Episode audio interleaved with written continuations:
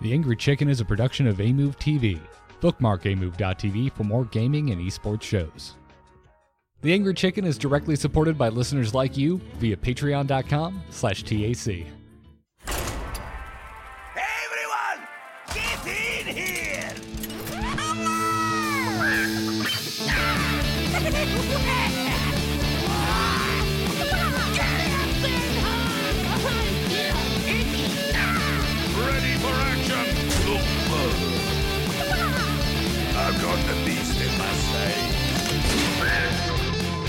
podcast about Hearthstone, Heroes of Warcraft. This is The Angry Chicken. Welcome back, everyone, and uh, welcome back, Jocelyn, to The Angry Chicken. I missed you, bud.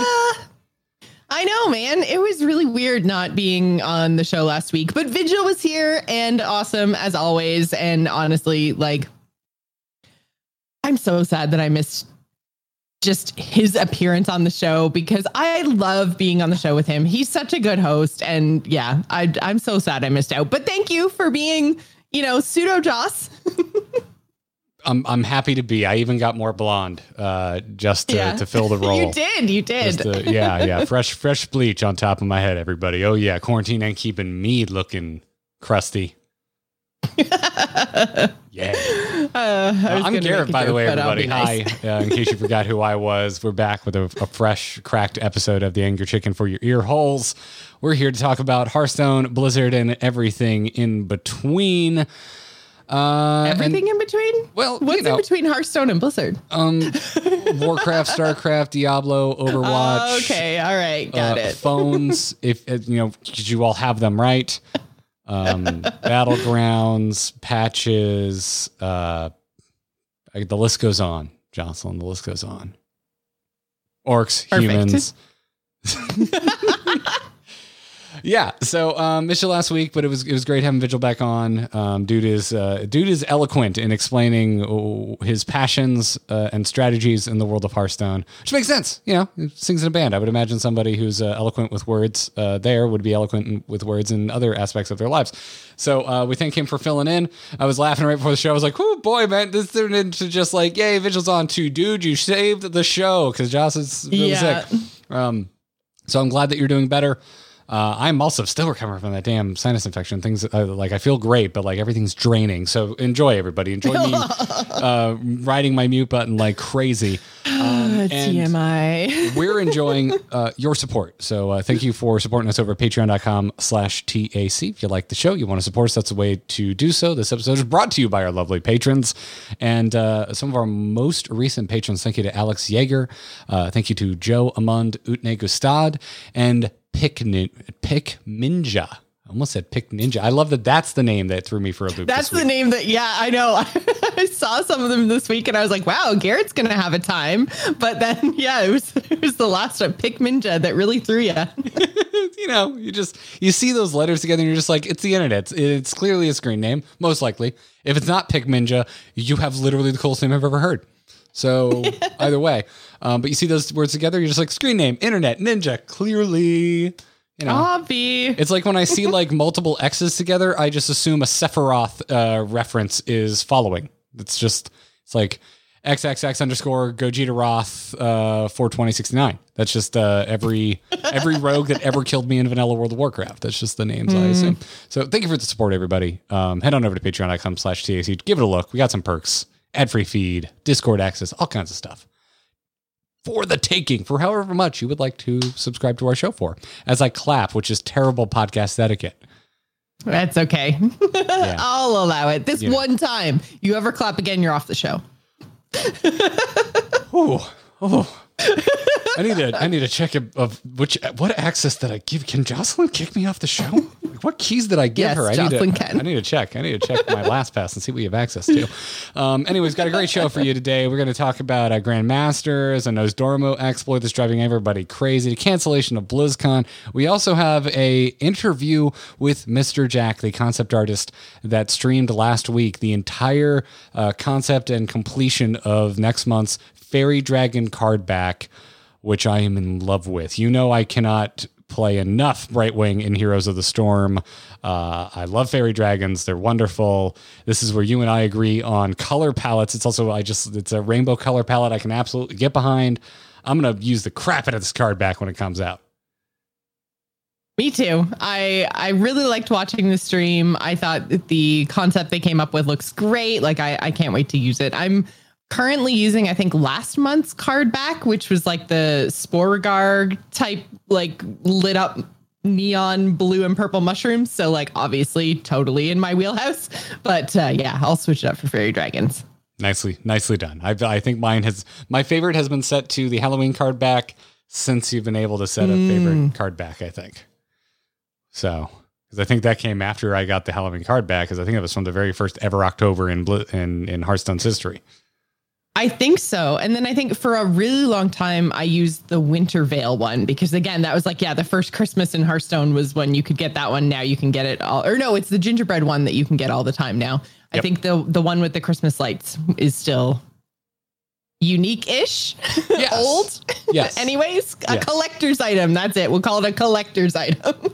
yes, yes, it is. And so we have a we have plenty to talk about today. So let's get into it. This week's Hearthstone news. Good news, everyone!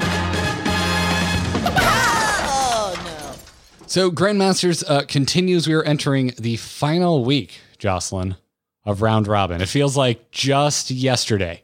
Uh, we were like, "Oh, round robin's going to begin." I really liked that weird, cool, uh, bring all classes, ban them, and see if anyone Swiss play. seating thing. Yeah. yeah, yeah, that was really rad. And now I'm just like, if I got, if I see one more priest mirror match, and my eyes are just going to bleed. Uh, Yeah. but I mean, things are really getting real now. We've got um this is the last week. So this this Friday, Saturday, Sunday is the last set of matches that's going to decide who gets relegated first. So two people at the end of this weekend are going to be gone from each different region, which is kind of crazy to think of because relegations felt like they used to be so few and far between and now it's just like bam, we're just going to cut people left, right and center. Get ready. Yeah, yeah. It's uh, it, it and there's a lot of people pretty close or damn or basically tied in the lower ranks. So this last week is going to be quite interesting. Um, I'm I'm I'm sweating for you know some of my old favorites. Like like first of all, EU is insane. And the bottom four Yeah. in EU Division B is Thijs, Kolento, Zim, and Pavel. Like what? The, these Yeah. these were like un- the untouchables. Also, the bottom two in Division A are Hunterace and Felkeine. What is what is this reality that we're living in, where all of the names I just rattled off are put are in in in uh, are danger at the of bottom relegation? of divisions. Yeah. Yeah, yeah. Well, and I mean, like the the bottoms of, of Division A, so like the Hunteraces of the world, aren't in necessarily in, or actually they aren't at They- all. no, they the the bottom two of Division A are going to fight the top of Top the bottom two. four B. No, no, no, no. The bottom two in Division A fight the top two in B, and then two people from those get chosen to go to the finals or like to the yeah the the end playoff thing. Oh, Dewey. gotcha, gotcha, gotcha, gotcha. Yeah. So so the yeah Division A is not at risk of being relegated. Division and then oh well I guess technically if you were in the bottom of A and then you lost the play in, then you play off against the um I guess fifth and sixth. So technically you could get relegated, but it would be a lot of losing to get relegated. Yeah, I thought there was there was like out a, of A. There yeah, was there a way. a pathway, but it's like, yeah. there was a way for A relegations. Uh, but yes, is- yeah, but it's it's it's much much longer than than B because we are going to get two people straight up relegated out of Division B, and then two more people from Division B will have to play off for it. So, I mean, I'll be completely honest. I'm I'm really worried for Purple because he's already played six of his seven matches, right? So he only has one win. So at most he can have two. I'm I'm a little worried because Yeah. everybody else in the bottom of Division B uh, still has two more matches to play. So Yeah, pur- purple is is is, is I'm getting an orange uh, vibe from Purple's journey. This well, no, I, I didn't even think about that. But yes, they're both colors, uh, they're both colors and they're like super besties. they're also both like pin like they're pillars of Hearthstone esports. Yeah. like I I don't the like purple and orange the, the players like are they're synonymous with like top tier Hearthstone play in my mind, and Yeah. so it's much like I was getting weirded out watching Orange uh, go through all the tiebreakers and, and crap that eventually ended in him uh, relegating out of, of Grandmasters. I'm it, like it felt kind of surreal and and like I just didn't believe it. Like I'm like it's Orange. Orange will find a way out of this, and and he didn't.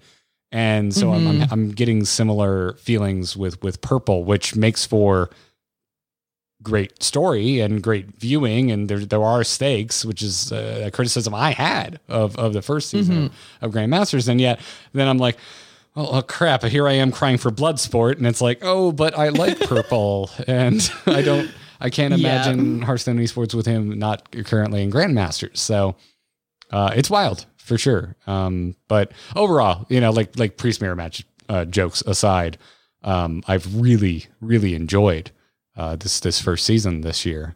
Um, it's it's it's good. It's good Hearthstone.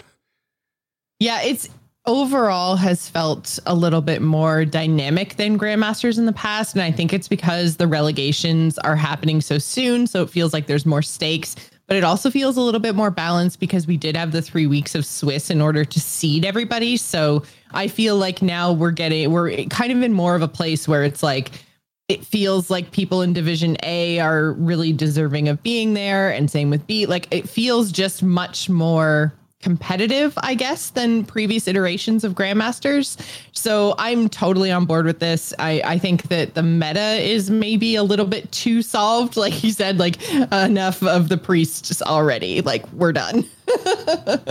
But at the same time, like uh, that's kind of bound to happen. So I, I'm okay with it. But uh, Yeah, yeah, we like had we're- with we're in week ten now of Grandmasters, and it doesn't even feel like that. No, that many weeks, right? No, it has- it but has- a meta is going to get figured out over ten weeks. exactly. And honestly, the meta like, it, and it's not for lack of uh, intervention by Team Five. Like there have been the most balanced updates I think we've ever seen.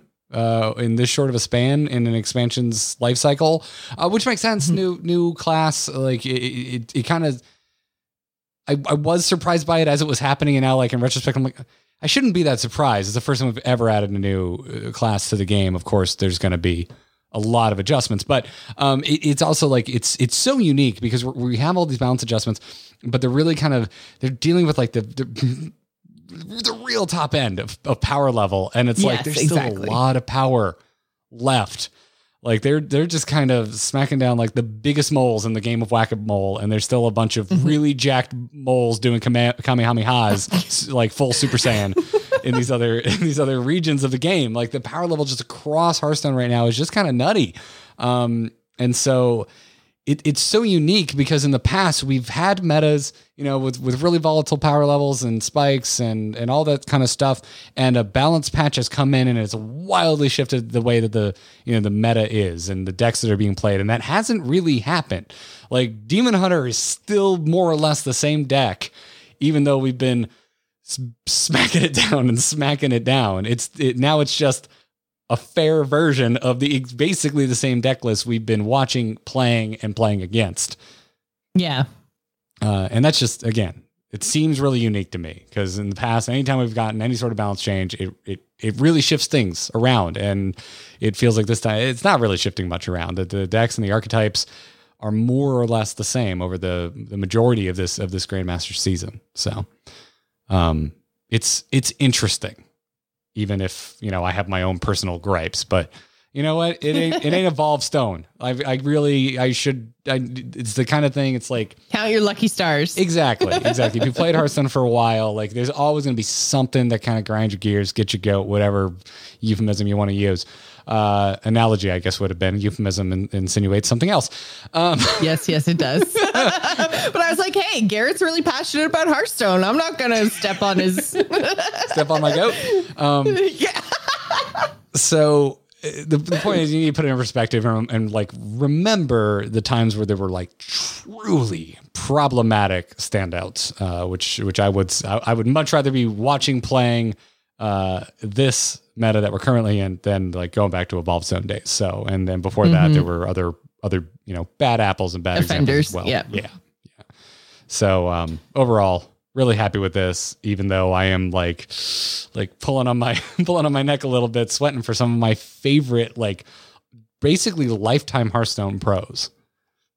So it's kind of yeah, uh, and I mean, one person I, I totally agree with you with the with the relegation and some of the the big names that we're seeing. I think Kolento and Thijs are, are another two over on the EU side that are you know have been around just as long. But i am also really excited for like the up and comers and i mean language hacker he's second right now in division a.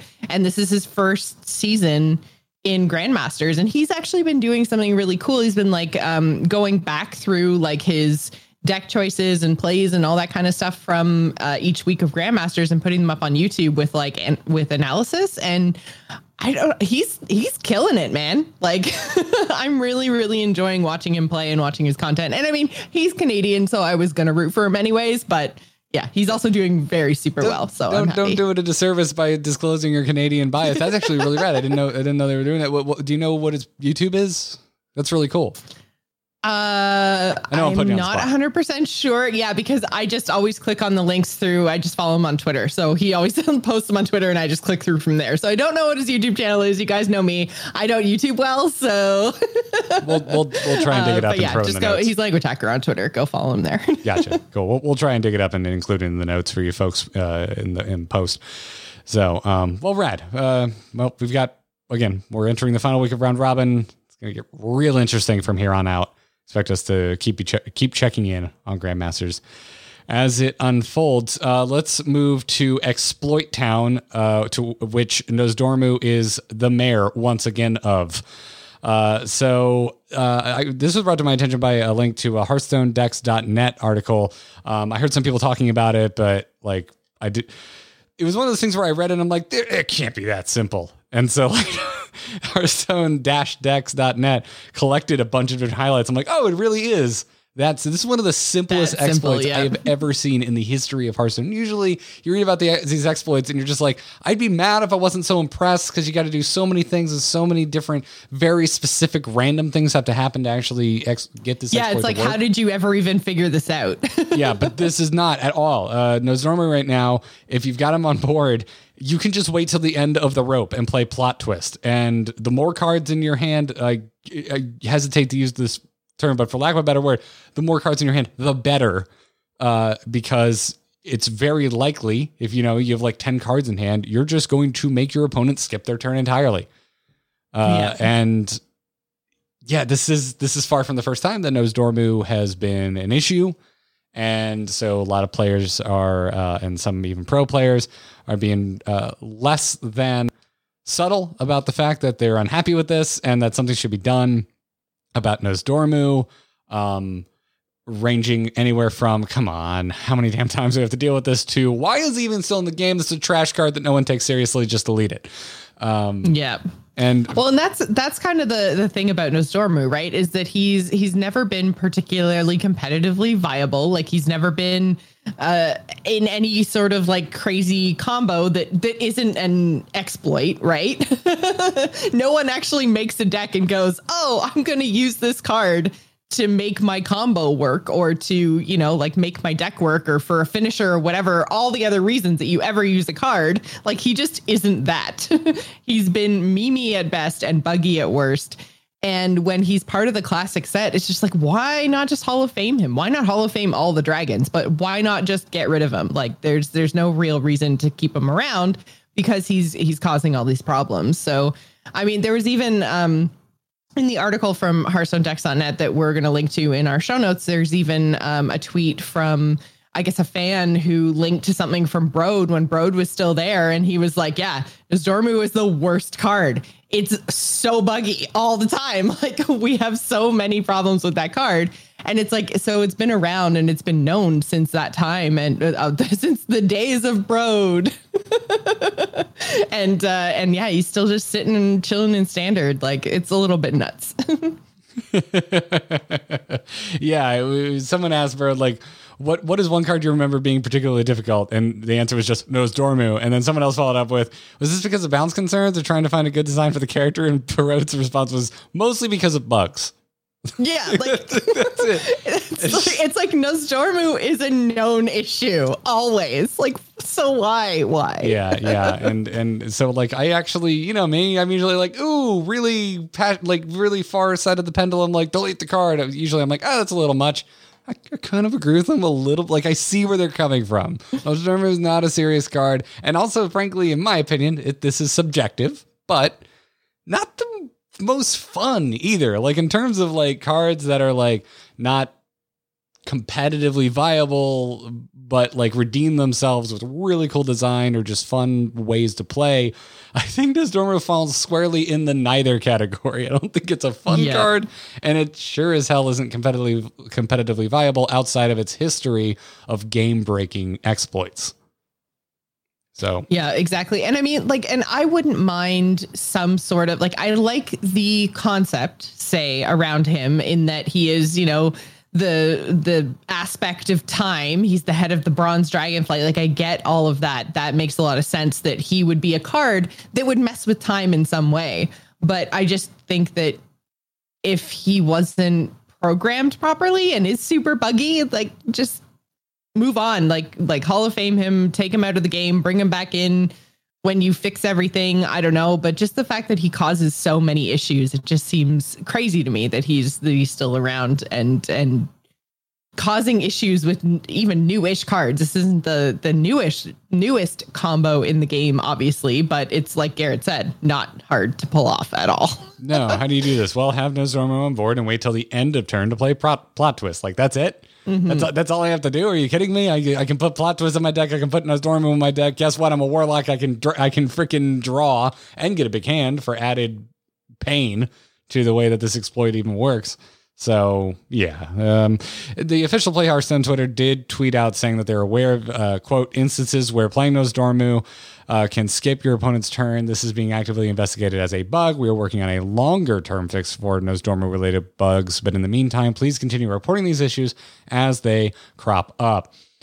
Hint being, I, I feel like translation. Boy, we really should have Hall of Famed this in the last uh, in the last round of stuff, huh? Well, and then even then, um, they've actually been really good about dealing with exploits that are wild only. So, like, I don't think Hall of Faming Nosdormu, Nosdormu is uh, good enough. Like, something needs to be done about the card in general. I don't know. Like, I I would like to see something like really out of the box, like actually maybe removing the card and then like give us a Nosdormu hero. Mm. Like, hey, Nosdormu's being removed. Everybody just gets Nosdormu as a as a, a hero. I don't know what class would Nosdormu be. Priest, First neutral hero card can't stand it right now. Um, that'd be interesting. You just put a little hat on him for every class. yeah sure Yeah, but I don't know. But yeah, like I, I would be open to some sort of like game mode that used his kind of effect that like messed with turn times or whatever, because then that's also something you can like opt in or opt out of. Um, Proxalox in the chat room is saying um, that Nas is also really bad for people with disabilities, and No Hands Gamer, who's um, been in a lot of the oh what call it Masters Tour events lately, like he's doing really well. Talking was talking about how badly it can screw him up in a in a match. So I mean if it's it, you know it's it's not the most accessible card it's causing all kinds of issues like yeah, i think a, a deactivation and revamp would be great i think a mode could be interesting because that's something you can either choose to play or choose not to play um, because i do think it's it's kind of cool the idea of like speed hearthstone that's a neat That was idea in email last week. Uh, Yeah. I, I did. I think both Vigil and I were like, yeah, it'd be cool if you know I'm opting into it. Obviously, hmm Well, yeah, exactly, and that's that's the thing. Like you're opting into it, right? It may or may not. It could be like very battlegrounds esque, not a competitive mode, not like the main way you earn rewards in Hearthstone. hey, Just something Battlegrounds for is fun. very competitive. Or do I just take things too seriously and remove all the fun for myself? I A think I little learned, bit of column A, a little bit of column B. I think I learned something about myself today. yep. but yeah, so I, I mean, I totally understand that he can create some fun scenarios, but if he's creating bugs like this, it's basically like getting the the mage quest reward, right? but not having to do anything for it, really. More or less, yeah. yeah. yeah. So, uh, anyways, it's a known bug. we'll see what they do about Nosdormu. I, I have to imagine they're kind of at their wits' end at this point. Yeah, I, I would think so. But there's a long term fix coming, guys. So just don't exploit bugs. It's called the digital shredder. You just take the card. Yeah.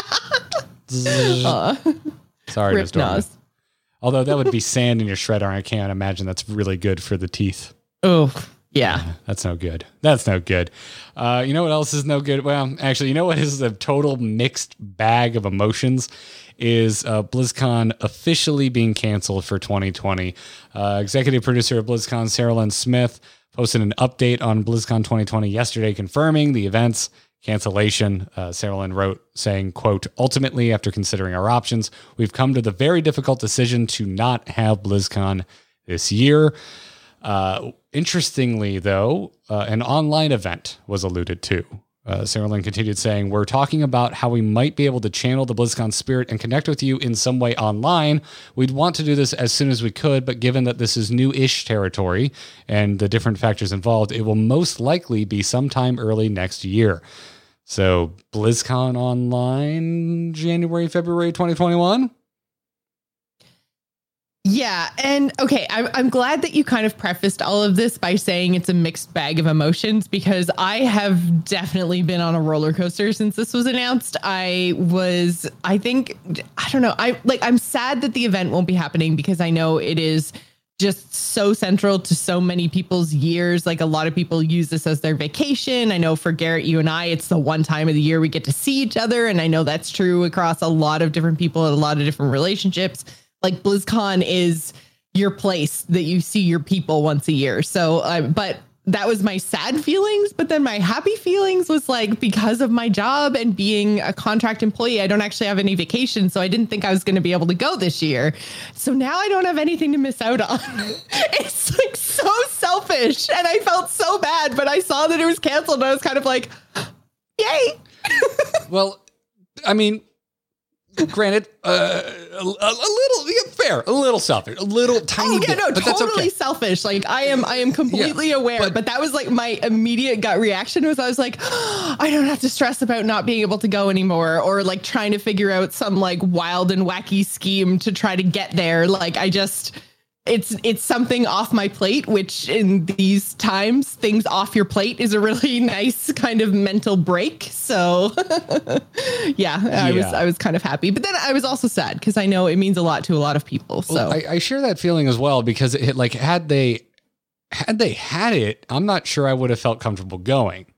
And Yeah. so so like but you I'm- would have felt the obligation, right? So right well to a certain degree, but I, I may not have gone. Um, Mm. Katie, Katie and I were having really serious conversations about if we were even going to plan to go this year. On top of Yeah. uh, personal, nobody cares, but it's our five year wedding anniversary Aw. when BlizzCon usually happens because we got married right before Which BlizzCon. also, wait, it was it's been five years.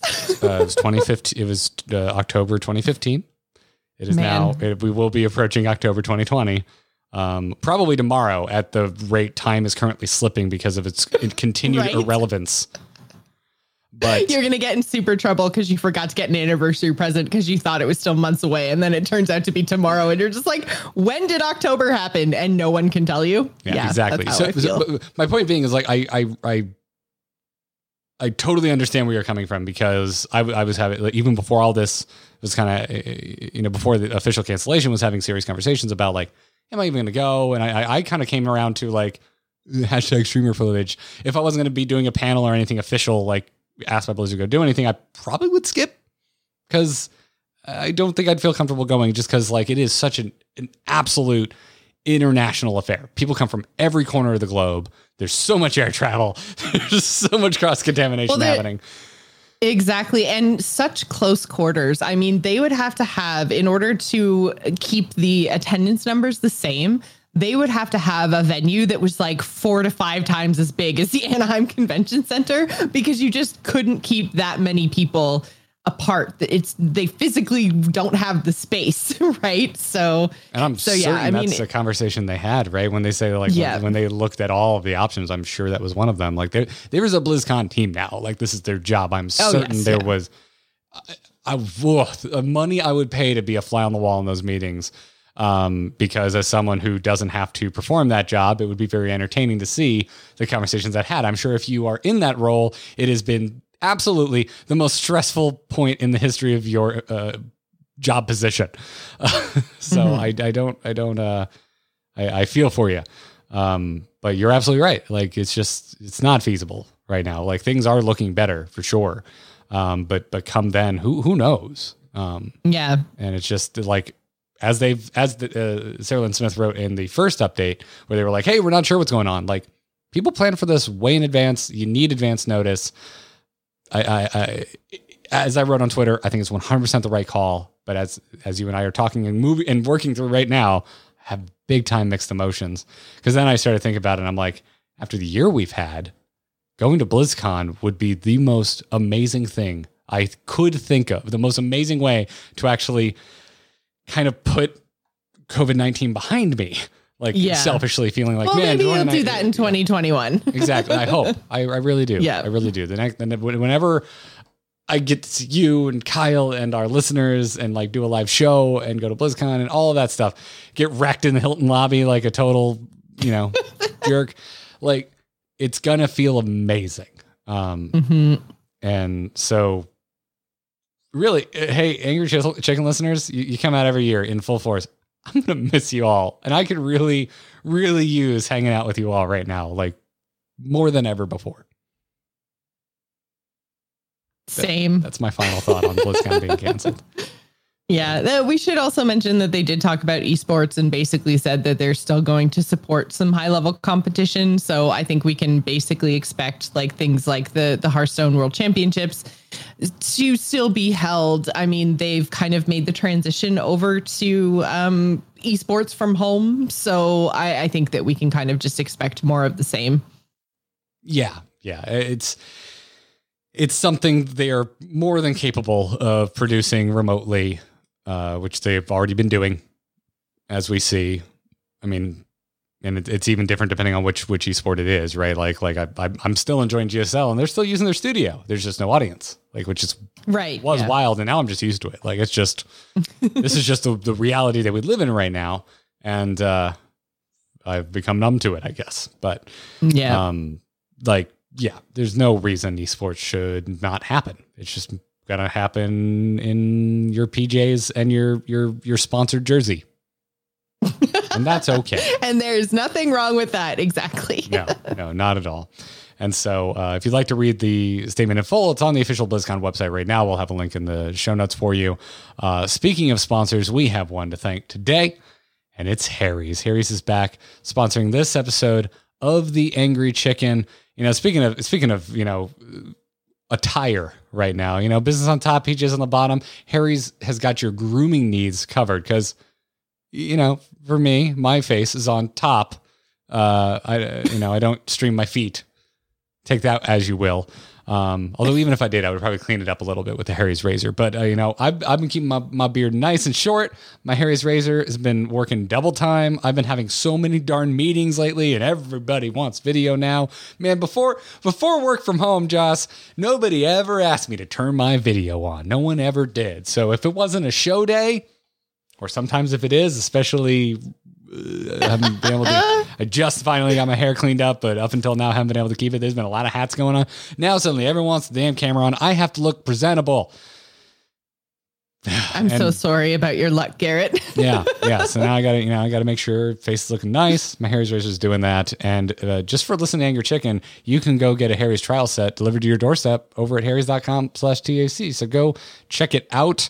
Uh, I'm a big fan of it. I've been converted ever since they started sponsoring the Angry Chicken, and they are like our first sponsor. So I've been converted for I think like four years now. It's been a long time. a, a lot of them, a lot of years. We don't need to talk about it. Yeah, yeah, a very, very, very long time. So go check it out. Whether whether you're like you were, were previously like me and you had a beard and you just needed to keep your cheeks and your neck beard in check, it works great. If you're like me now and you're basically going clean shaven, ooh, make short work.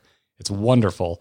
Um, so go check it out because listen to the Angry You can redeem your Harry's trial set over at harrys.com slash TAC and you're going to get a weighted ergonomic handle for a firm grip uh, a five blade razor with lubricating strip and trimmer blade, rich lathering shave gel with aloe, which I'm a big fan of, to keep your skin hydrated, and a travel blade cover so you can keep your razor dry and uh, keep it easy to grab on the go. Just go to harrys.com slash TAC to start shaving better today. Thank them for the support and for keeping me looking at least vaguely presentable. So thank you very much, Harry's. We appreciate it. Uh, and now we are going to go to our interview with Mr. Jack, concept artist from Blizzard Entertainment, who just streamed o- over the course of three days on the official Hearthstone Twitch account the creation of next month's card back. Enjoy. Hi and welcome everybody to a special Angry Chicken interview. I'm uh, I'm Garrett, as you probably know, because uh, now that I think about this, this is getting stitched in the middle of a podcast. So go me for thinking that far ahead. But today I'm sitting down with Blizzard concept artist Luke Mancini. You might know him as Mr. Jack. At least that's how I know him, because I've been staring at your art for a really long time. As it turns out, you've been, if Google is to be believed, you've been uh, making art over at Blizzard since 2010. Yes, uh, I joined the StarCraft team in 2009, late 2009. Oh, that's that's that's it's awesome! Just over 10 years now. Wow, I. I started doing Blizzard podcasts in 2010, uh, so that that makes a lot of sense because I was scrounging. Uh, hopefully, you won't come after me for this. I was scrounging Google image search for like banners and thumbnail images, like all the way back in 2010. So I came, I kept coming across your art. Um, and actually, yeah, StarCraft was the uh, the first game I ever did like content about. So, and uh, it makes a lot of sense that I'm like, I feel like I've known the name Mr. Jack for basically the entire time I've been doing Blizzard uh, content. So that that checks out. So, well, that's that's awesome. So you've been you've been at Blizzard a really long time, and so okay, Brad, everything I looked up on Google does indeed, I guess, check out. Maybe we'll we'll find out, and you can refute or uh, or correct some of this stuff. But yeah, I, I, did say that you had started on the StarCraft team. Um, it looks like you've also worked on the WoW TCG and Heroes of the Storm, as as well as obviously Hearthstone. Yeah, so while I was, um, I started out on StarCraft with the, um, not quite a year. Yeah, I joined not quite a year before we shipped Wings of Liberty, um, and was there on the Heroes team as that project turned into an actual project. Started from a little mod that the StarCraft team was working on and developed all the way into a game and a team on its own. Um, and yeah, that entire time I was working on the WoW TCG as a freelancer because um, Blizzard had different levels of control over like the production of that over the years. And then when um, when that sort of got taken over completely, we started working on Hearthstone. And I started working on that internally as well, which was really fun. And that was all on the side while I was still working on StarCraft or Heroes. Oh, so you were like technically a freelancer, even though you were a Blizzard employee working on StarCraft and Heroes. Yes. Oh, yeah. So it wild. was the first the first few years on the WoW TCG, I was actual freelance. I got paid not by Blizzard, and then once we once it came internal, we do it's yeah effectively outsourcing internally, um, which is a really fun thing to do. I'm really really happy that I was able to contribute for so long. I, I've heard a lot of uh, a lot of different you know devs and artist stories in my time you know covering Blizzard games, and this has to be one of the more unique journeys through through uh, the professional career of, of, of working at Blizzard Entertainment. That's that's pretty cool. So, I mean, I mean, it sounds like you must be obviously you you, you know you, eh, if you go anywhere, if folks listening at home go just Google Mr. Jack art uh, and maybe throw Blizzard in there. You're all over the place, DeviantArt and, and the like. I mean, eh, just look taking a quick look at your work. Like clearly, you are versatile. You know, I'm I'm I'm curious what it's like. You know, before getting into the Hearthstone specific stuff. I mean, you've gone from StarCraft. Eh, you apparently you were you were doing both WoW and StarCraft uh, art kind of around the same time with the TCG, as well as of the Storm. I mean, what is it like constantly oscillating between science fiction and fantasy art styles? Is like, do you even think about it at this point? Uh, Um, it's pretty it's pretty natural, yeah. I think at this point, uh, Heroes did a lot to help out with that because it was basically just working on all of Blizzard's IPs while we were doing that. It was a bit of StarCraft, and honestly, um, it was sort of nice. Like you, you never got bogged down in one thing for too long. You weren't doing years of the same thing. so when I was on the StarCraft team initially doing the WoW TCG, WoW TCG, that was really nice because it was um, StarCraft, uh, sci-fi all day, and then a little bit in the evenings or on weekends, dabbing my toe in WoW and fantasy stuff. Um, and yeah, so that was always nice. And while I was on the Heroes team, that was that was one of the most fun things about that project. I think was being able to do a little bit of everything, being able to say, "Hey, I like Warcraft, I like Diablo, I like mixing these things together and smashing them together." And those were always the most fun, I think, the crossovers and stuff where we got to do the heroes encountering each other and appearing from other worlds. How did you, uh, you know, before we get to current, uh, maybe stay kind of in your history a little bit, like how did you get your foot in the door at Blizzard? Like, were you always kind of doing fantasy and science fiction? Were you doing some fan art? Oh yeah, yeah, pretty much. I was, um, I grew up on Blizzard games. I was a Mac. We had a Mac at home, so Blizzard was one of the few companies that actually made games that we could play. So that helped. Uh, so I was a Brood War player in uh, high school. All my friends we played Brood War at school. We convinced our teachers to let us put Brood War on the science computers. We'd play every lunchtime or most lunchtimes. Um, and so when SC2 got announced, that was that was just blew my mind. That trailer blew my mind. I mean, I said this before. I think it's still one of the best specs that Blizzard's done. The Build a Better Marine launch trailer for SC2 and I just started doing fan art, and I got super devoted into the SC2 community.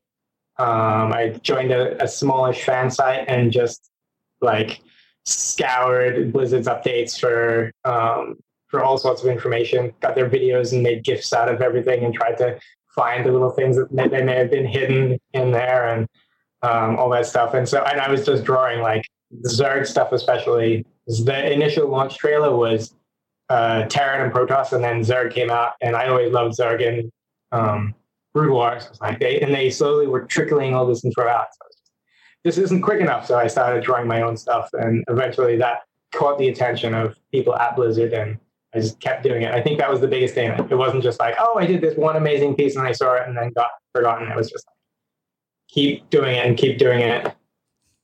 I hope I, and eventually, um, I was able to. I was able to visit and go to BlizzCon in 2018. Um, so I got a, a, press pass, which was pretty pretty cushy because I didn't really. Um, the the members of the fan site that I was a part of got the press pass, and they were able to bring someone, one of their team, and the other couple of guys from the site were American already, so they pretty much already booked their BlizzCon tickets, and I was able to just say say, hey, you live in Australia makes a bit more sense for us to use this to get you out here than it does to get one of us from Ohio.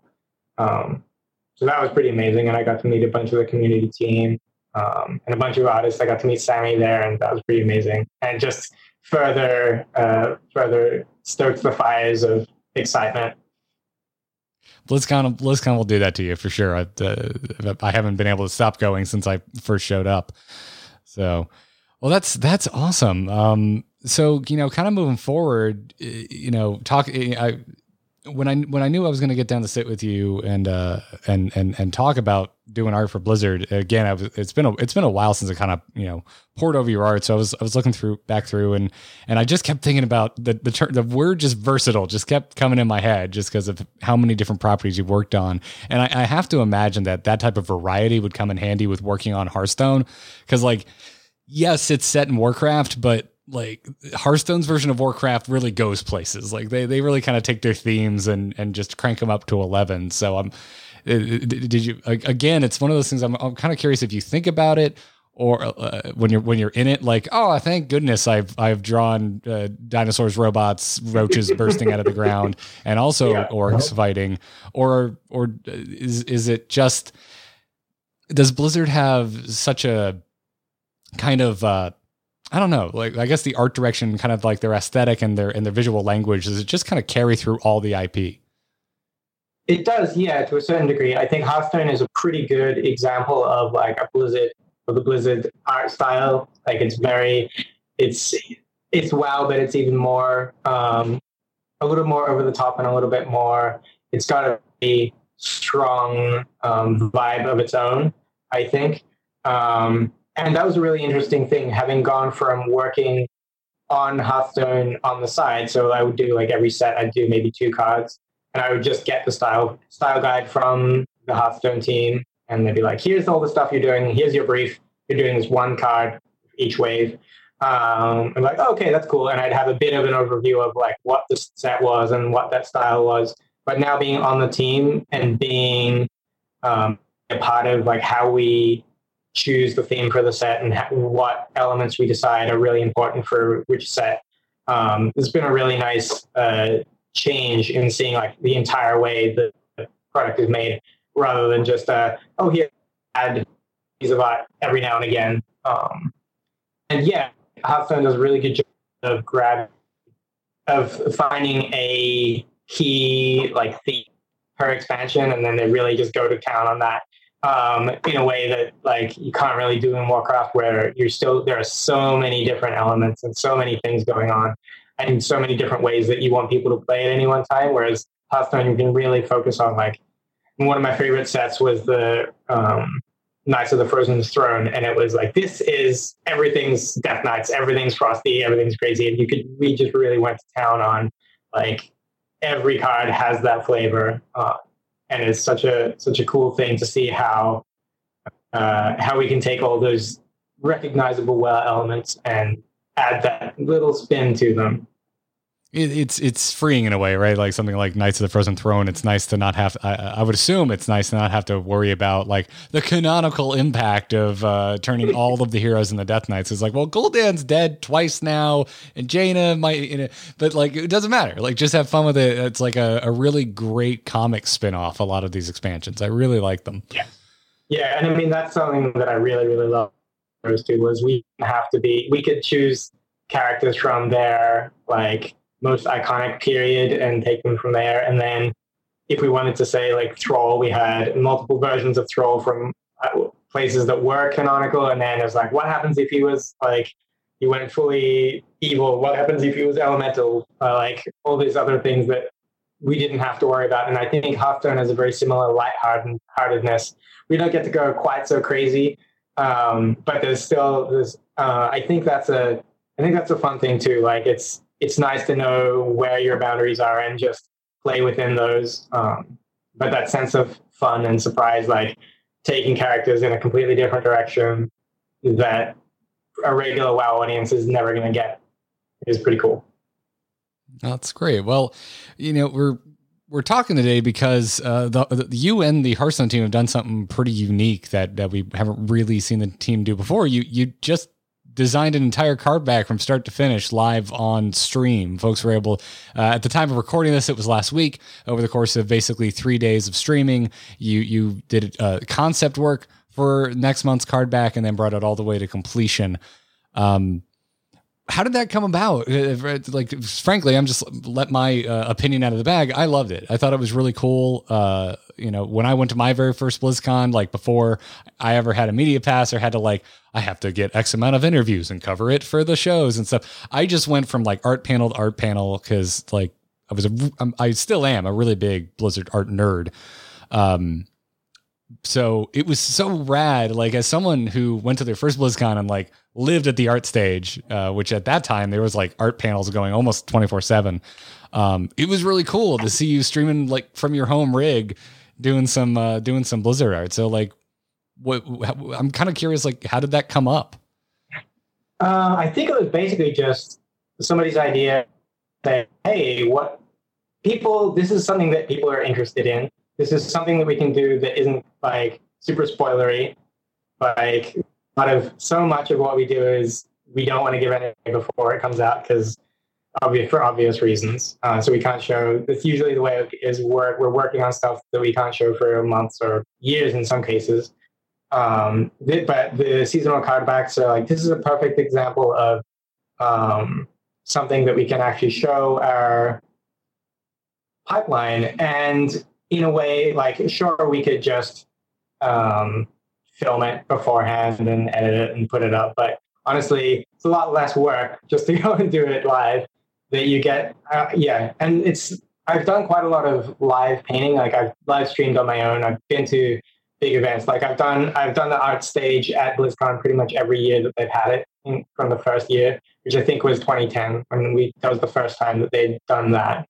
Um, and so I've always been able to do that, but this was the real first time that we've like those were all just hey, draw a do a picture, draw like an illustration of some sort, which is I mean technically is part of my job as well. But this was the first time that we've really gotten to show like the full process and how this um, how that development leads into the game, especially with with Hadija there, who was able to answer a lot more questions than I was able to about the technical side of what happens to the card back once we actually have to put it into the game and the effect side of things. Um, and I think that was, I mean, it's really something that Blizzard does not do that often, if at all. There's, we've got a lot of Blizzard art books, um, and that sort of gives you an overview overview after the fact, but a lot of that is like heavily curated, and a lot of that is like, hey, we didn't have a concept for that thing. Can you just draw one real quick? It's like uh, it's not really representative of how the um, the game gets put together. So it was really really fun to be able to show off like a little bit more naturally how these things get built. That's that's really cool. It- so, would you say it was a pretty accurate representation of like what it's like doing card backs specifically? Because I'm I'm certain for just about any other piece of art, there's probably a lot of different moving parts before that. you Oh, know, I'm it- sure. yeah, it gets finalized. was, um, one of the things that made it easy was the card backs are pretty self-contained, especially for a seasonal one where it's just you just come up with a piece of art and then a 3D artist takes it and puts it onto a card back and we put it in the game. Like it, it doesn't have a lot of other interdependencies, uh, especially when you don't have a theme that you're necessarily having to stick to. It was a really good example of something, yeah, self-contained that we could just do in one session. Honestly, it actually came together a lot more quickly than uh, I feel like there's something, and I found this uh, this one I've streamed personally too. There's something really like it's like something that makes you more productive while you're working and people are watching. I find it's just like I have to sit down and paint. Like this is going to happen. I need to get a result by the end of the stream, uh, and occasionally it it won't work out, but I can't get distracted. I can't go and look at Reddit or check my phone or get distracted by turning around to the person behind me. Um, and it's just all right i have to paint. So honestly it came together. I mean i like to say oh yeah i knew it was going to be great but it came together better than i was hoping it could. Yeah, I, I, I, I feel the same way. I remember when we like when we made the switch from doing podcasts like local recording and then doing them live on Twitch, and it was just like, oh, we just we just need to make this work, and just if something happens, keep pick up the ball, keep going, uh, and and it actually forced us to be a lot more efficient. Uh, so that, that's funny. That makes a lot of sense to me. I really understand that. Um, also i will um, i will add that the where it ended up on the thursday at the end of the stream is definitely not final and there's try to estimate there's probably at least two more like proper work days of work left to get it get it done it's funny because at the end of the wednesday stream i'm like yes this is this is almost done i didn't even know if there was going to be anything to do on thursday for the final stream and then we came to thursday and it's just like all those final little touches. Um, it was a, that's definitely one of the things that you almost never see like in a live demo because you, certainly at BlizzCon it would be an hour or, or an hour and a half for some of the earlier panels would be here do an illustration and the what it takes to go from zero to probably like 60 or 70 percent of an illustration you can do in an hour and a half as long as you're not super constrained or it, it works out okay and then it's that like those final touches. So even have being able to show off that um, is something that you al- almost never see like that an artist taking the time to just finish those little pieces and talk about that a little bit. That was really nice to be able to show as well. Yeah, it- it's fascinating, and, and it's like uh, you know what I what I saw of the stream was to me felt like a, a really accurate representation of like of the the creative process, but also just painting, like you said that that last kind of thirty percent takes usually longer than the first you know seventy percent that came before it of of fine tuning and getting it to a finalized place. Um, so I was, uh, I you're, you're right. It was really cool to kind of see that on display. Um, so, you know, we only have so much time here. I'm kind of curious too, like, you know, as we've talked about all of the different properties that you've worked on, you know, Blizzard kind of uh, from the outside looking in, it feels like the type of place where as an artist, you're, you you might never get bored. Like, so would you, do you are you able to scratch all of your creative itches, or is there like, or do, or do you just still have like a deep burning desire to go do something completely different? I don't know. Maybe you want to go hide in a corner and just do some still lives for a change. there's definitely there's definitely an element of that. I mean, there's always uh, always something that you're not going to be able to to get to. It definitely takes most of my like. Yes, this is definitely what I want to be working on. Like, it's all fun. I really enjoy all of it. Um, these days, I don't have as much time for person. I like I used to do heaps of personal art. Um, as you can see from my DeviantArt, which hasn't been updated in a couple of years at this point. Um, but the sort of thing I like to do in my own spare time, I do a lot of natural history stuff. Like I like drawing birds and animals and things. Um, I like when I've got time for it. I like to do traditional painting. Maybe once a year, I'll find time to break out paints. I've got two young daughters now, so finding time for that sort of art is a lot more challenging. But What's your Um, uh, what's your uh, traditional medium of choice? uh, it's mostly when I've been doing painting, it's acrylics. I like drawing. I mean, I, I do try and draw in a sketchbook with just a pencil a lot. Like I still, even working, and I talked about this a little bit on the stream. Even at work, I have a big stack of paper next to my desk on a clipboard. The clipboard that I got, I think, on my first day, it's the same one. It's got a bunch of stickers on it, um, and it's just got a, a stack of printer paper on it. I just do like doodles, and fifty percent is just doodles for the fun of it while I'm waiting for a meeting or trying to find something in my head, thinking about an idea, and fifty percent is actual sketches, like thumbnail sketches or composition sketches, just for for things. It's it still feels really nice to work like that traditionally, and so I've got a sketchbook that I try and take if I go traveling. Like I'll do Inktober every year. I try and do at least like some of it. Um, usually I get I slack off about halfway through, but it's always a fun time just having that little impetus. Of, hey, do some ink drawings and pull out like a big set of markers that I've got. A lot of the time it'll be like, oh, I've got to do a birthday card or like a card for my wife or some occasion, like an anniversary. So I'll get the markers out and do something for that. So a lot of the time it's, um, yeah, I need a little, a little extra reason um, and I'll do a little bit extra painting. But yeah, for the most part, like the variety that I get um, from working on Blizzard, especially like Hearthstone, so many different things to be working on between card art to the UI to all these other like elements that I didn't really think about when I was just working on just the card art from outside the team. There's a lot. That's great. Well, um, so out of curiosity, like how many do you know offhand how many card backs you've designed? Card backs, one. So the one I did. Oh, that was your first one. Oh, awesome.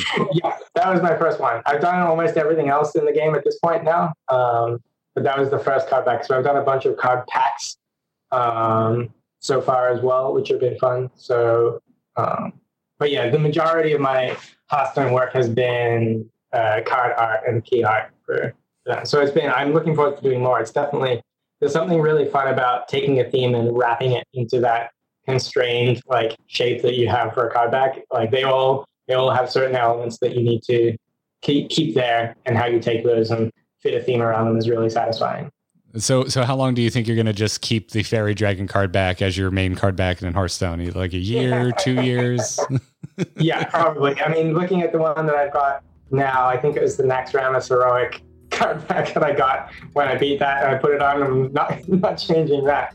Um, so yeah, another couple of years, I'm sure. But I have to make sure I get on and actually. That would that would be really disappointing if I don't end up playing any and just miss out. Rad. Well, before before we go, uh, I'm, I'm curious, uh, and it's it's been a long time since I've gotten to talk to a Blizzard artist, and we always get this question uh, when it happens. So I'm curious um, for any of the the budding, hopeful future Blizzard artists, what any advice? uh, just draw a lot, like, and draw what you're excited about. I think that was really what what took me over the like what made the big difference. I think was finding the Zerg at the time was just I wanted to draw all of them. Like I sat down like this is just amazing, and that was that. Like I've seen there are artists I've seen where it was like oh this is one amazing piece, and then you sort of don't hear from them. And it's not I'm not saying you need to be like every day pump out a piece, but like if you can find um, something that you're excited about, it really makes a difference to and it really makes a difference to how easy it is to put in the work. Because a lot of the time, I mean, especially when you're doing it professionally, you've got days when you don't really feel like painting, it's like "Ah, I really just have to dredge this up, dredge up the energy, and just get it done. But if you're working on something that you know you're passionate about, it really like makes it easier to do that. Um, but yeah, I think consistency is the key. Like, keep doing it, keep working on it, and even if you're not, I find that even if you're not specifically trying to like do studies of things or whatever, just doing more art will you will just get better. Well, th- thanks for thanks for sharing that, and uh, thank you for your time. I really appreciate it, Luke. So, for anyone out there that wants to take a look at your work or keep up with you, uh, what's the best place to uh, to keep an eye on what you're doing over there at Blizzard? Uh, I keep uh, Twitter and Instagram. I keep the best updated out of all my places. So I'm Mr. Jack Art uh, on both of those. Um, and yeah, so I, I try and keep those up, updated moderately frequently. Um, and I've got a DeviantArt page and an ArtStation page that are not updated at all. I was taking a look at those as well. Well, uh, you should still go look at it, everybody. The work is great. Uh, so, uh, thank you again, Luke. I really appreciate it. No worries. Thanks. It's been great to talk to you.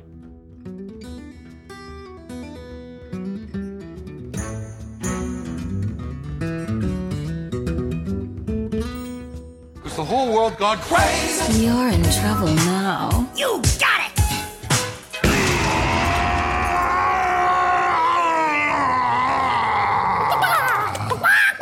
You can send your crazy game stories to tacpodcast at gmail.com. If you're a patron, drop them in the Discord. You can skip the inbox entirely. Lloyd M writes in, says, Hello, frantic foul. I'm feeling a little frantic today. I've had way too yeah, much. I'm a little bit nuts. Yep. A They little fit. crazy, a little crazy. A little, bit- little I even- I even got to like see some friends uh, from across a pool this weekend. I'm still going crazy. That's crazy. It's not enough. It's not enough. Um, anyway, Lloyd M writes, "Hello, Frantic Foul. I recently had an interesting game with my Tempo Elemental Dragon Mage deck. I'm already interested just in your deck uh, against a Battle Cry Galakrond Shaman. Why doesn't my games look like yours, Lloyd? Man, Whew, that sounds fun. Things started off bad for me as I drew all my late game cards and had to constantly remove his annoying minions, so I ended up taking a fair bit of face damage. My opponent gets me to around 10 health and turns into Galakrond, summoning his Rush Elementals, then passes the turn. This late in the game, I was able to turn into the amazing Reno, and poof, his minions were gone. Best effect ever. I believed that until like I don't know the thirty seventh time it happened to me. But uh, the next rounds go back and forth with me chipping away at his health as he starts to run low on cards in hand. I end up on four health with ol- with my only out being Power of Creation, discovering two taunt minions for me. Hooray! I get two Violet Wardens, four seven with taunt and plus one spell power for my trouble. I've finally leveled the playing field. My opponent sends me a few emotes on his turn before running his two minions into my strange wizard tanks. Then I never thought they are strange wizard tanks. I never thought about that. that is strange. What's battle mage confirmed? Whatever the case is, the opponent passes Yes. their turn. Uh, I assume he was admitting defeat. I've got this in the bag. Bring on the next game. But wait, wait, wait, wait, wait, wait. Reno, what are you doing? Reno's passive hero powered casts Dark Possession. Deal two damage to a friendly character. Discover a demon. Randomly, random targeting hits me. And thanks to the plus one spell power minions on board, I die from exact lethal thanks to Reno's BS hero power. Thanks, Reno. You are truly amazing. I love this story so much. This is a good one. This is a good. Uh, we've we've had a lot of crazy game stories. This is like this is just no chef's kiss quintessential crazy game story right here. Yep. like yay, two tank minions. I'm gonna li- or two uh, taunt minions. I'm gonna live. Exactly what I needed. I got it in the bag. Bring on the next. Oh no, no, you Reno, you idiot! What are you No, doing? see what what Reno was doing was reversing the balance of power because you shouldn't have won that game. And Reno was like, "Nah, those two taunt minions, that's some BS. I'll fix it for you." It's not that Face it- it's not that Lloyd shouldn't have won that game, but I'm certain Lloyd, you dig dig deep, dig deep, and this is probably why you felt comfortable enough sharing this this tragedy with us. Dig deep. I'm sure you can think of multiple games that you won because of Reno that you really like had no business winning. It's called playing Mage in Hearthstone right now. And it's basically just winning games you have no business winning. Uh, but you know, that's just me. Priests, mages, and a little bit of rogue right now. I'm like, come at me. I'm so done with your random nonsense. Well, priests, priests aren't random. It's just Yeah. I'm I get bored. They bore me out of the game. Um, but uh, but but oh, mages right now and uh, a little bit of the rogue with a random generation is you know, I'll get you. I'll get you. And I'm just gonna. You've hit your quota. I've hit it. I've hit it. I'm just gonna move things around so that we can move on to your emails. Hello? Hello, it's me. Hello? Um, just quickly, do you get my message? Yep. Oh, Hello, brother. You can send your emails to the same place, tacpodcast at gmail.com. Once again, patron? Cool. Just drop it in the Discord. You can skip the inbox entirely. Who does our first email and or Discord message come to us from today, Jocelyn? Uh, this one comes to us from Mixed Clouds over in our Discord. And he says, I believe Garrett had briefly talked about coaching sessions in Hearthstone before. And I was wondering if you could talk a little bit more about that. I find myself hitting a wall around the end of platinum ranks constantly and was wondering if even one session would help me get significantly better. Or should I stick to watching streams and restricting myself to one deck list, which is what I already do? Uh, any insights on what coaching can help you with, or if it's over or underrated, and where to look for it would be much appreciated. Uh, yeah, absolutely. So, uh, not sponsored at all. Although Gamer Sensei, if you are listening, uh, I'm interested in sponsorship. Uh, GamerSensei.com uh, is where I have booked uh, uh, coaching in the past. Uh, as I've mentioned, I have gotten coaching from Sidonia, uh, and would highly recommend it. There's other fantastic pros and like top 200 legend players on there available for coaching various different hourly rates. You can see it all right there. It's like it's like fiverr for gaming game coaching. Like you just go and there's who do you want? How much do they cost? Rad. When are they available? There's a wonderful little built-in calendar system that shows you availability of the coach that you were looking at. Um, so it's just it's super simple. Um, and yeah i do think you could get like a lot out of just a single session, especially if you, and I, I think it's even better if you are a single deck player. Um, cause then you can really shop around. You can even contact coaches ahead of time, be like, Hey, do you have experience with this deck? You know, this is something I really want to hone in on. And, uh, Yeah, like find somebody with a specialty.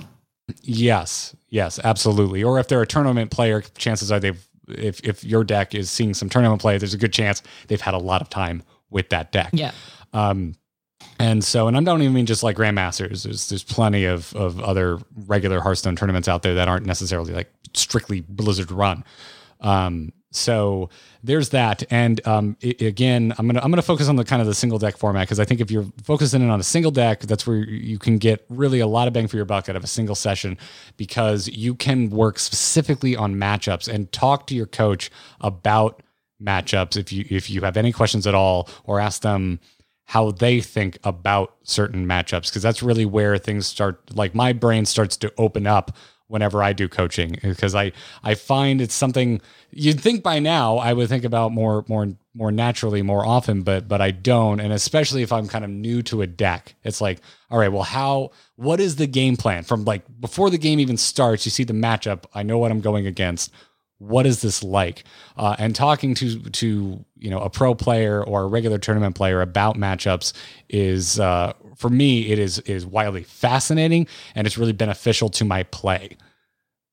Well, I feel like it- talking to someone who is playing Hearthstone at a much higher level than you are is really, really helpful because they've probably made observations that you just can't get from either reading a guide that's not tailored to your experience or just looking at stats on like HS replay. You guys know we love HS replay here, but there are like some inherent um oh whatchamacallums like drawbacks basically to just the amount of information that you're able to gather from stats when you're only looking at stats in your own experience with the deck. I think, you know, talking through matchups and, you know, even because the difference is on something like a stats site like HS Replay, you can look and see, like, okay, I'm unfavored versus priest But then you talk to a pro and they'll say, yeah, you're unfavored versus priest because on turn four, they do this thing that unless you have the perfect card for, you can't counter.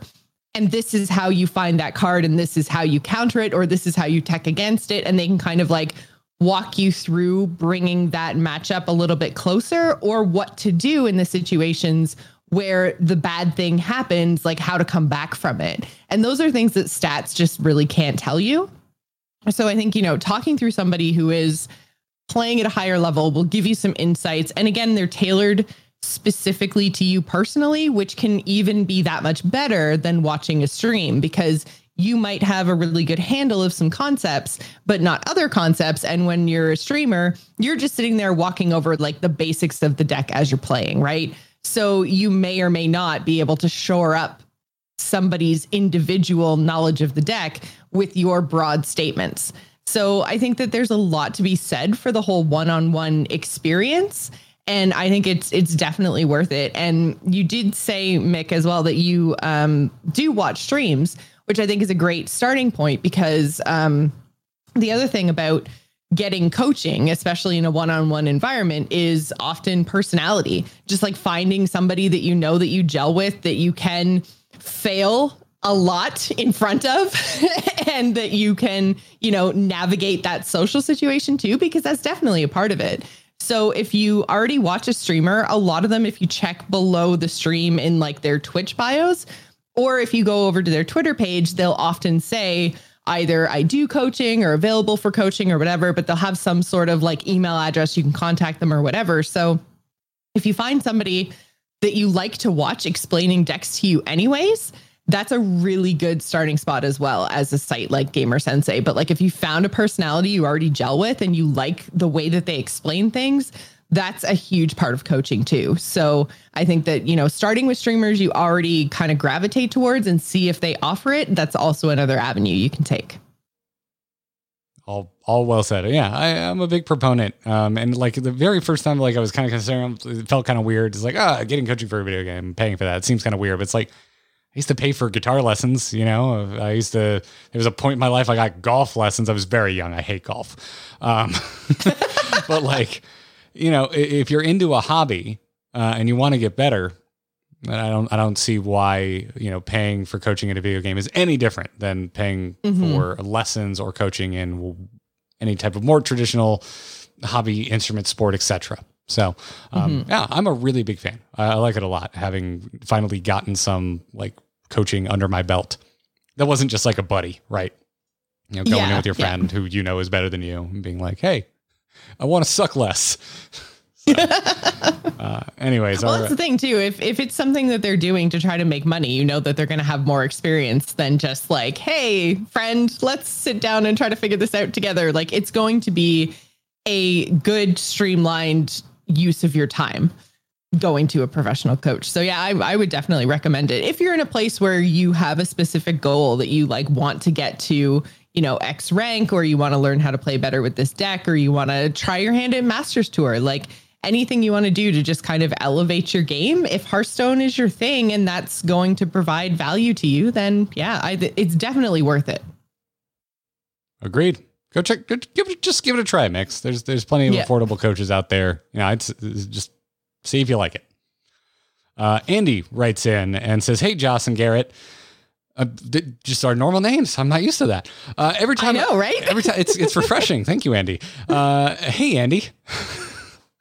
Every time I make a deck, I wonder what other people name their decks. As for me, and as you might expect from my ramblings about dust value and numbers, Oh, sorry. Yeah, this Oh. came from a much bigger email. Oh, wonderful. Thank you for truncating. a, a very, very big email. Okay.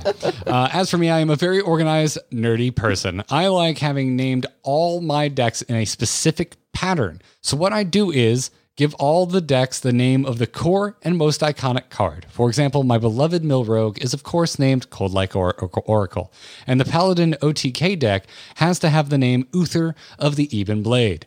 How do you go about it, or do you just don't care because it's a cringeworthy habit of mine? Uh, I don't think it's a cringeworthy habit of yours.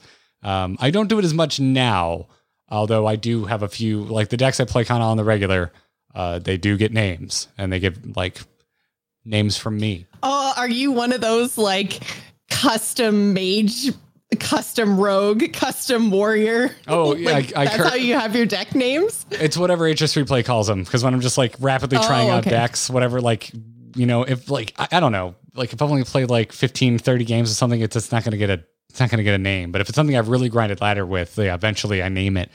Um, like right now, but like mine are usually, so here's what you need to understand about me listeners when I name, when I name my decks. Um, so I, I try very hard to keep my podcasts PG 13 and a lot of the work I do outside of podcasting uh, is in a pretty professional atmosphere. You know, I can't just fart and cuss all the time. But I love South Park, and I grew up on punk rock. I I cuss like a sailor, and I find cussing and and like fart jokes hilarious. So most of my deck It's literally names- why Garrett and I are friends, guys. yeah, yeah. Most of my deck names are very vulgar. Uh, usually involve a lot of cussing. They're usually very judgmental about the deck. Um, so uh, although right now my my Dragon Hunter deck, which is like my main, just I need to grind, get work done deck, is just called I'm sorry because my win rate with it is stupid. It is silly. I've is one of the most consistent win rates I've had in the history of Hearthstone, probably since like mid range Paladin, because I just got that deck so dialed in.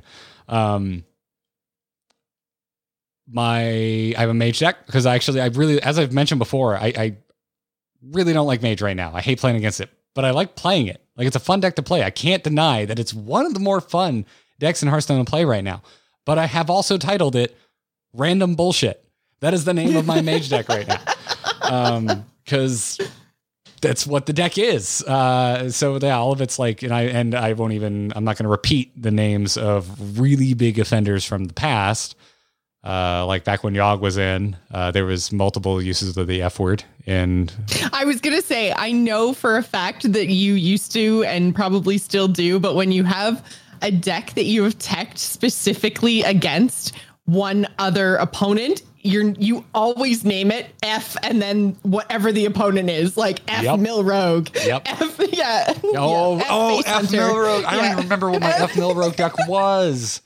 Oh, what was my F Milrogue deck? I don't even remember. Probably some way But yeah, those, cards on my that is that is Garrett's naming convention, guys. Ugh. when he's specifically sick of something, I wouldn't be surprised if right now he had like an F priest deck or something. I, I, I don't. It's just it's just it's just my Dragon Hunter deck. I just try to kill them before they they bore me into conceding.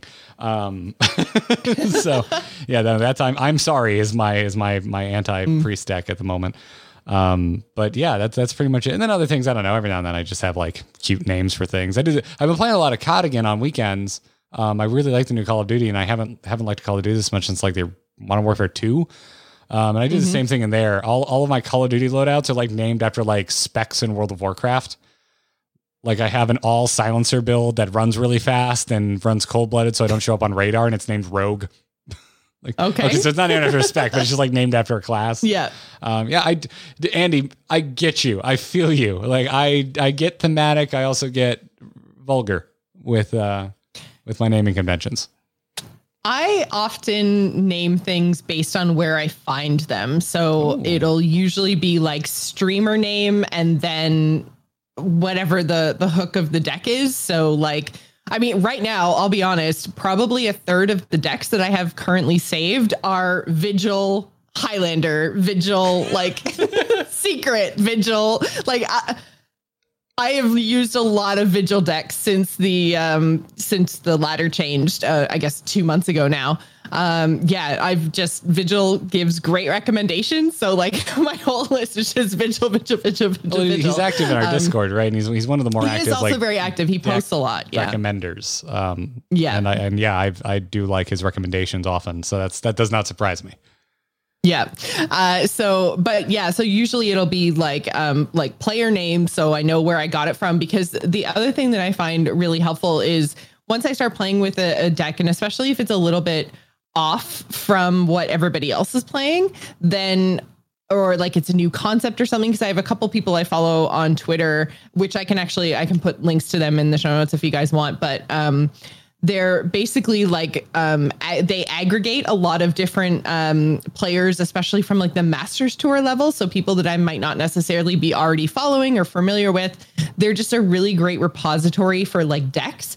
And so usually what i'll do is i'll grab those and then i'll grab whatever the player name is so that i know if I can't figure it out, if I can't figure out how to play it, normally there's a Twitch stream or a YouTube video or a, like an explanation with like quick tips or something in their Twitter account. Like it gives me like a touchstone to go back to. So I have pretty practical deck names when I'm trying to climb. When I'm just playing around, especially at the beginning of an expansion, the punnier the better. And I can't think of any off the top of my head, of course, but yeah, like the stupider the pun, the more I'm likely to use it in a deck name. You you do not disappoint. You are such an on brand human being. it's it's it's great. It's just ah, yeah, I just I'll laugh at anything. So nice. Nice. Well, well, thanks for asking, Andy, um, and thank you for sharing with us uh, your your like inner secrets about how you play Hearthstone. Uh, that's that's great. yeah, you're definitely you're definitely not alone. Although at the moment, I also have plenty of just like Tempo Warrior. Yeah, wha- whatever was whatever was named on HS Replay because I just haven't played that many. yeah, see, mine is like way better than that because mine say Vigil Tempo Warrior. So I'm just next level, Garrett. Come on, catch up.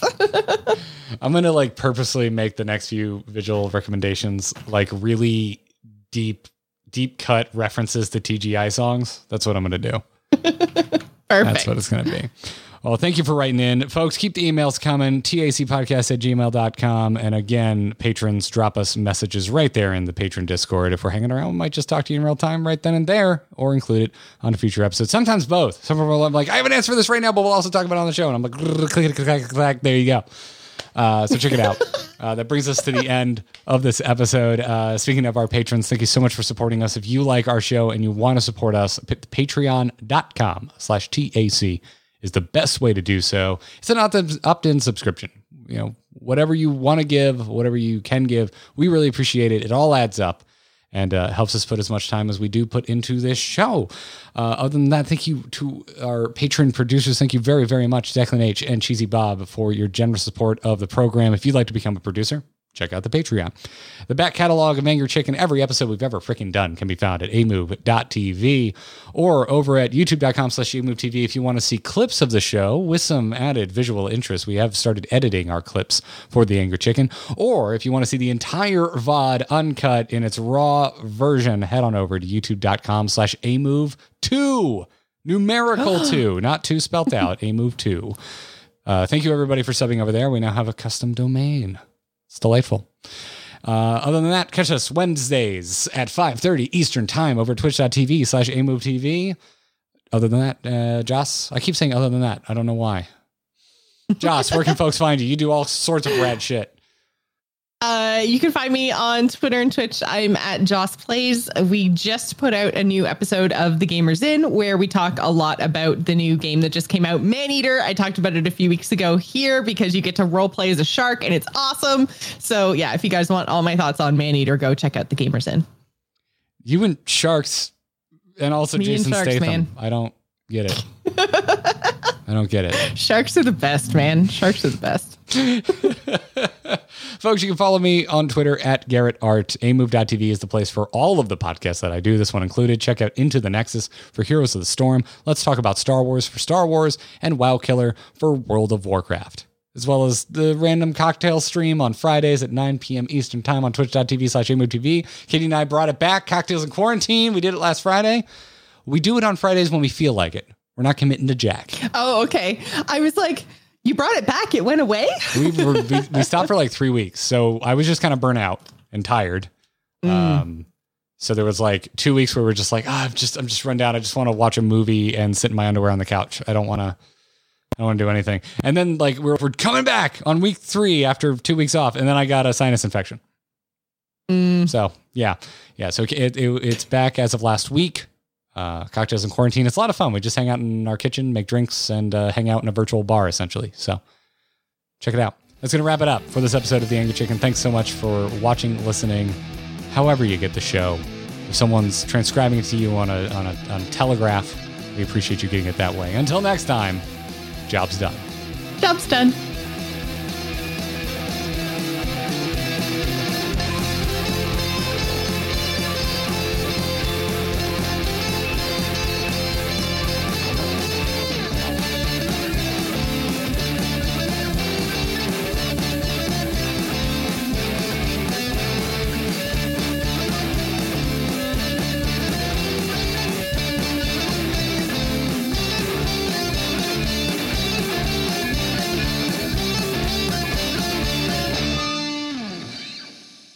Done. This podcast is part of the Frog Pants Studios Network. For more information about this and other shows, visit frogpants.com. Audio program so good, it's like you're there.